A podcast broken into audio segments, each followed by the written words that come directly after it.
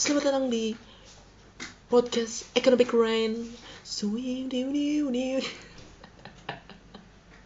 Lu sebelumnya sih dengar musik manual dari mulut gue. Seperti gue mau pakai background musik, tapi gue bingung milihnya apa. Mungkin nanti pas uh, editing gue tambahin kalau nemu yang bagus. Sekarang adalah tapping keempat podcast. Gue tuh awal tapping September 2021 anjir udah mau setahun baru empat konten. Tapi nggak apa-apa. Memang saya motif membuat podcast ha, berdasarkan tuntutan.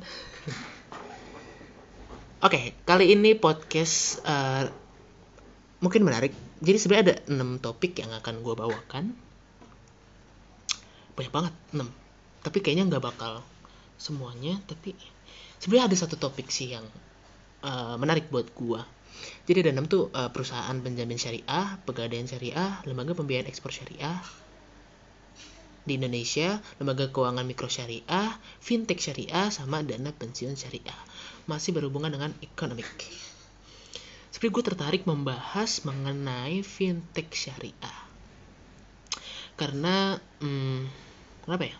Beberapa belakangan ini tuh kayaknya lagi disorot tentang uh, pendanaan peer-to-peer lending terhadap UMKM. Jadi uh, ekonomi Indo ini kayaknya mulai bangkit dan fintech ini menjadi lembaga yang disorot sepertinya. Jadi kita bahas benar-benar kita tarik tarik ulur ke belakang dulu bahwa fintech financial technology itu sebenarnya inovasi di bidang teknologi informasi. Jadi dapat dikatakan bahwa fintech itu merupakan hasil inovasi dari kemajuan teknologi informasi. Jadi karena kemajuan teknologi informasi yang telah mengubah banyak mode aktivitas di setiap bidang dan dapat dikatakan menjadi tulang punggung dalam tanda kutip bagi banyak sektor termasuk uh, dalam finansial teknologi dalam dalam dalam dalam segi keuangan mode bisnis pun ikut mengalami pergeseran drastis ke arah uh, mode transaksi elektronik baik yang menggunakan uh, by website ataupun by smartphone. Jadi sistem bisnis makin populer menggunakan istilah e-commerce atau m-commerce yang uh, berlangsung secara virtual melalui sejumlah aplikasi yang berbasis teknologi informasi tersebut.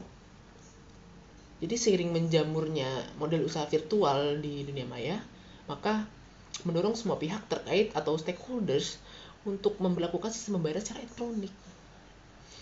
Jadi transaksi pembayaran yang tadi dilakukan secara konvensional bergeser ke pembayaran yang secara digital. Jadi teknis pembayarannya juga mengalami perubahan. Maka pada mode perdagangan elektronik e-commerce atau e-commerce tadi, sistem pembayarannya juga uh, berkembang, ada, uh, mengalami perkembangan dengan menggunakan teknologi informasi seperti e-wallet, e-payment, bahkan financial technology atau fintech. Walaupun istilah fintech ini baru muncul setelah teknologi informasi berkembang, tapi sebenarnya fintech itu udah ada sejak ratusan tahun lalu. Jadi ini merupakan evolusi teknologi di dalam bidang keuangan yang berkembang sejak lama, tahun 1866, sekitar 1866 sebenarnya fintech itu evolusinya ada tiga generasi. Fintech uh, 1.0 fintech 2.0 2.0 1.0 2.0 sama 3.0 atau yang lebih dikenal uh, dengan 3.5 sebenarnya kalau di uh, tarik garis besarnya itu sebenarnya hanya ke mekanismenya aja yang berubah kalau di generasi pertama itu dari analog ke digital, telegraf yang transaksi bawah laut uh, dan telepon kabel. Terus masuk ke generasi kedua mulai dari analog ke digital masuk ke kartu kredit ATM sebagai transaksinya. Dan yang ke generasi ketiga atau tiga setengah dari kartu kredit ATM terus masuk ke generasi ketiga yang menggunakan payment apps, mobile wallet, blockchain, cryptocurrency sebagai transaksinya. Jadi uh, evolusinya tuh hanya di mekanismenya aja, tapi sangat berpengaruh bagi sistem secara keseluruhan. gue mau bahas sedikit tentang sejarah bisa dibilang sejarah financial teknologi yang uh, mengadopsi sistem syariah pertama kali itu adanya di Dubai Uni Emirat Arab tahun 2014 namanya Beehive B E E H I F E masih ada sampai sekarang perusahaannya. Jadi perusahaan ini tuh per, uh, perusahaan pertama yang menggunakan pendekatan peer to peer lending marketplace. Dan sampai saat ini sampai saat ini Beehive ini menjadi salah satu lembaga teknologi keuangan terkemuka di dunia dengan uh, cakupan pasar yang luas banget. Awalnya Beehive, fintech yang berbasis syariah akhirnya menjalar ke negara-negara lainnya, termasuk Asia, uh, Singapura, Malaysia, dan Indonesia. Kalau di Indonesia, fintech itu tumbuh uh, awalnya itu tahun 2015 sampai 2017 dan sebagian besar berazaskan secara konvensional. Terlebih lagi bahwa nilai industri syariah secara global itu masih sangat kecil jika dibandingkan dengan industri konvensional. Namun pada namun baku banget gue. 2018 kemarin mulai bermunculan beberapa fintech uh, dengan sistem syariah yang diharapkan menjadi solusi berdasarkan prinsip agama. Saat ini, data terbaru nih gue tapping, OJK per 22 April 2022 itu tercatat ada 102 perusahaan fintech lending yang berizin OJK. Tapi cuma 8 di antaranya yang berlandaskan syariah. Jadi masih peluangnya masih sangat besar banget prospeknya sebenarnya. Mungkin ke depannya keberadaan fintech akan terus meningkat ya. Semoga. Dan pandemi kemarin COVID-19 2019 awal 2020 Maret semua orang tuh dianjurkan untuk melakukan transaksi dengan nggak bersentuhan secara langsung fenomena itu tuh termasuk WFA work from home fenomena itu semakin mempopulerkan aktivitas bisnis online atau distance atau virtual. Dan teknologi informasi ini hadir memenuhi tuntutan kebutuhan-kebutuhan dari masyarakat tersebut sebagai solusi. Dengan teknologi informasi semua aktivitas tetap dapat dilakukan tanpa melanggar protokol kesehatan yang berlaku. Nggak hanya di Indonesia tapi seluruh dunia. Kenapa gue mau mengangkat topik financial technology? Karena menarik yang tadi awal gue katakan bahwa belakangan ini nih bulan-bulan Maret gue tadi gue tapi bulan Juni sih. Bulan Maret itu UMKM lagi disorot karena uh, financial technology ini menjadi solusi digadang-gadang menjadi solusi. Jadi gue ngambil sumber dari Kompasiana berita ini. Terbit uh, tanggal 7 Juni 2022 jam 1 judulnya fintech syariah dan konvensional solusi atau adaptasi. Gue bacain beritanya yang nulis uh, aduh nggak ada ya, nama penulisnya lagi. Nulis gak ada yang nulis cuman di publik anonim tapi nggak apa-apa gue bacain aja. Pandemi COVID-19 sudah berlangsung kurang lebih selama 3 tahun. Dampak yang sangat terasa imbasnya yakni pada sektor ekonomi di Indonesia, terutama usaha mikro, kecil, dan menengah atau UMKM. Betul sekali, setuju. Survei yang dilansir oleh Mandiri Investasi bulan Mei 2020 ada 319 responden UMKM di beberapa tempat yang tersebar berkata bahwa pendapatan mereka menurun lebih dari 50%. Wow, gila.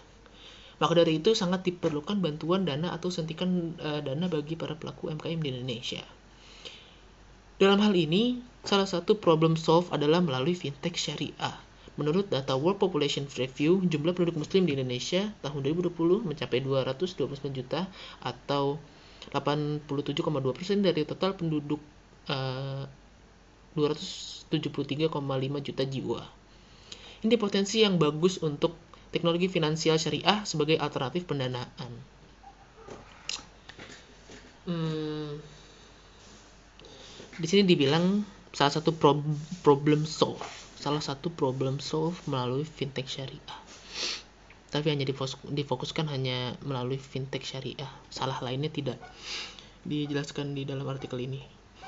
Gue lanjut Sejalan dengan yang diungkapkan Dewan Syariah Nasional, Ma Nasional Majelis Ulama Indonesia DSN MUI untuk melakukan peningkatan pasar keuangan syariah dengan cepat di Indonesia. Wih, kenapa nih? Kemudian kerjasama didukung oleh perusahaan teknologi keuangan dan perbankan syariah. Berdasarkan pandemi COVID-19 dan perkembangan vaksin COVID-19 di Indonesia menunjukkan bahwa masih banyak potensi yang muncul mengenai bidang teknologi finansial di Indonesia. Perusahaan fintech syariah dengan konvensional dalam menekan risiko dapat terlihat dengan jelas. Jika pada fintech konvensional dengan menggemukkan bunga sebagai bentuk hati-hatian, sehingga ketiadaan bunga akan menjadi daya tarik tersendiri bagi fintech syariah. Tentunya dengan harapan masyarakat Indonesia terbuka untuk membaca peluang dan literasi keuangan syariah. Tetapi berdasarkan data dari Otoritas Jasa Keuangan, pada 2016 indeks literasi keuangan syariah hanya 8% emang udah males baca sukanya komplain gitu. Emang masyarakat uh, mak maksudnya masyarakat paradis bukan Indonesia. Kalau Indonesia mau pintar-pintar. Jadi mungkin secara garis besarnya ya berita ini tuh kenapa bisa fintech syariah tuh bisa jadi sorotan para pelaku UMKM karena dia nggak ada bunga. Jadi meringankan para pelaku UMKM terlebih di kondisi pandemi ini semua sektor uh, bisa dibilang pada anjlok kayak gila loh. 50% tapi gue lanjut nggak apa-apa gue bacain. Dapat diartikan hanya sekitar 8 orang dari 100 orang memahami keuangan syariah. Buset parah banget ya. Padahal kan Islam adalah umat mayoritas. Kenapa pada males baca? Di mana angka tersebut jauh dari persentase literasi keuangan nasional pada tahun tersebut yaitu 29,66%. Sedangkan tujuan strategi nasional keuangan inklusi atau SNKI SNKI pemerintah ada 75% penduduk Indonesia memiliki akses terhadap produk keuangan syariah di tahun 2019. Didasarkan pada prospek dan peminat fintech syariah, hal ini menunjukkan bahwa fintech syariah mempunyai masa depan yang cerah didukung dengan jumlah penduduk muslim yang banyak. Wah, jelas banget. Selain paham teknologi, diharapkan penduduk Indonesia terutama sebagai UMKM harus mengerti tentang syariah yang terkait rukun dan syarat syarat sahnya suatu akad. Jadi emang kalau dilihat dari prospek hmm, fintech syariah ini sebenarnya sangat besar peluangnya. Yang pertama, penduduk Indonesia adalah jumlah penduduk muslim terbanyak. Dan uh, sektor pembiayaan yang berlandaskan syariah uh, peer-to-peer lending ya yang berizin OJK itu cuma 8 dari 102 masih sangat besar banget gue lanjut baca beritanya maka mereka bisa memanfaatkan peluang pengembangan fintech syariah secara maksimal sehingga saat pelaku UMKM cerdas, uh, investor bijak dan akad sesuai ketentuan ekonomi syariah telah terrealisasi serta diperkuat dengan regulasi fintech syariah, maka UMKM yang unggul akan tercipta. Financial Technology Syariah memiliki kedudukan yang penting bagi pendanaan pelaku UMKM. Ini artikel panjang amat dah. Pokoknya hmm, gue bacain terakhir aja. Nah. artinya gitu. Artinya UMKM itu lebih minat uh, terhadap pendanaan yang berbasis syariah. Alasannya tadi karena gak ada bunga dan lebih meringankan. Uh, oh di disebutin nih 9 yang berbasis syariah. Tapi yang hmm, berizin ojek cuma 8 amanah alami syariah investor syariah dana syariah dan aku syariah kedua dua syariah syarfi dan besalam ada 9 ini data, data tapi yang gue bacain tadi itu data terbaru 22 April 2022 walaupun uh, bisa dibilang baru fintech ini nggak memiliki perbedaan yang signifikan sebenarnya dengan fintech konvensional. Karena kedua jenis uh, pendanaan ini, sama-sama memberikan layanan keuangan nggak jauh beda. Perbedaannya cuma pem, uh, akad pembiayaannya aja di mana yang syariah itu mengikuti aturan dari syariat uh, Islam. Ada tiga prinsip sebenarnya yang menjadi dasar fintech syariah ini. Yang pertama adalah nggak boleh mengandung maisir atau bertaruh. Yang kedua nggak boleh ada goror atau nggak pasti dan nggak uh, boleh ada riba. Sudah gitu aja simpel. Dan uh, fintech syariah ini dan eh kemarin gue tuh nonton di YouTube. Uh, eh, CEO-nya uh, amanah.id YouTube-nya CNBC Indonesia. Dia ngundang uh, ownernya PT A Amanah Fintech Syariah. Jadi gue rada salut sih. Jadi uh, pas diwawancara tuh bahwa Amana perusahaan fintech ini menjadi perusahaan uh, finansial teknologi syariah pertama yang punya program wakaf jadi dia kerjasama sama Badan Wakaf Indonesia da, untuk menyalurkan dana ke 25 lembaga yang sah yang diakui negara terkait wakaf. Jadi dia ngumpulin crowdfunding untuk berwakaf. Dan yang lebih gokilnya, PT Amanah nggak ngambil keuntungan sama sekali. Respect. Respect, respect, respect. Dan sampai saat ini masih pertama, masih pertama uh, perusahaan fintech syariah yang punya program wakaf. Keren. Respect Amanah. Balik lagi ke UMKM bahwa kenapa fintech syariah ini menjadi minat para UMKM pelaku UMKM di Indonesia karena unbankable karena kan uh, industri jasa keuangan non bank dan mudah akses nggak jadi nggak ribet bisa dilakukan secara uh, secara daring dan teknisnya juga pinjamannya juga bisa dilakukan dari jarak jauh. Dan hanya hitungan sekejap mata ibaratnya membuat semuanya itu lebih efektif dan efisien. Sebenarnya gue um, mendukung sekali kegiatan uh, campaign mengenai edukasi kepada masyarakat terkait industri keuangan non bank yang berlandaskan syariah karena salah satunya ini fintech syariah ini tuh sistemnya itu seperti economic bottom up jadi gue bisa artikan sebagai kita tuh bersama-sama membangun ekonomi dengan bergandengan tangan dari bawah. Dan sektornya adalah UMKM. Keren ini sebenarnya. Keren ini sebenarnya. Dan terlebih bahwa Kementerian Koordinator Bidang Perekonomian atau Kemenko Perekonomian itu menggandeng fintech syariah untuk bangun UMKM perusahaannya itu adalah alami membangun UMKM eh, tangguh melalui akses pembiayaan syariah. Jadi Kementerian Koordinator Bidang Perekonomian ini dia bersepakat ditegaskan melalui penandatanganan nota kesepahaman atau Memorandum of Understanding atau MOU yang disaksikan oleh Asisten Deputi Bidang Keuangan Inklusi Keuangan Syariah Kemenko Kemenko Perekonomian Erdi Rio. Yang gue ini gimana cara ucap ya Erdi nah benar Erdi Rio.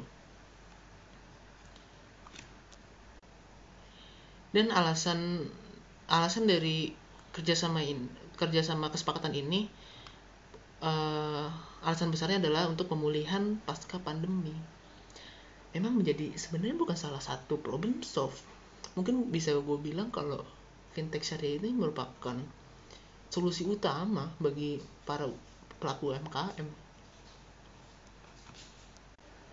dan dari data ini nih yang gue baca nih jumlah uh, pengguna aplikasi alami tadi yang perusahaan fintech hingga kini tuh mencapai lebih dari 89 ribu tersebar di 482 kota atau kabupaten yang berada di 34 provinsi Indonesia. Ini baru dari satu perusahaan loh. Gimana kalau dari 8 perusahaan fintech syariah kerjasamanya? Ini kenapa Kemenko cuman sama satu perusahaan aja kenapa nggak semuanya nih jadi kalau misalnya bisa semuanya membantu UMKM untuk pulih ini dampaknya bakal gede banget sih bangkit Indonesiaku melalui UMKM bottom up udah 19 menit ya?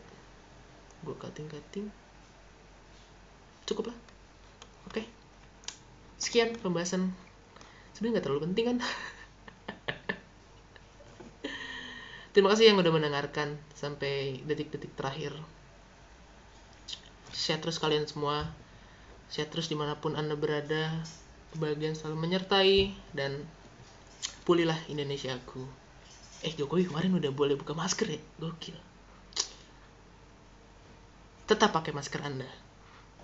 Karena masker meningkatkan ketampanan. Sekian Alan di sini. Undur diri. Goodbye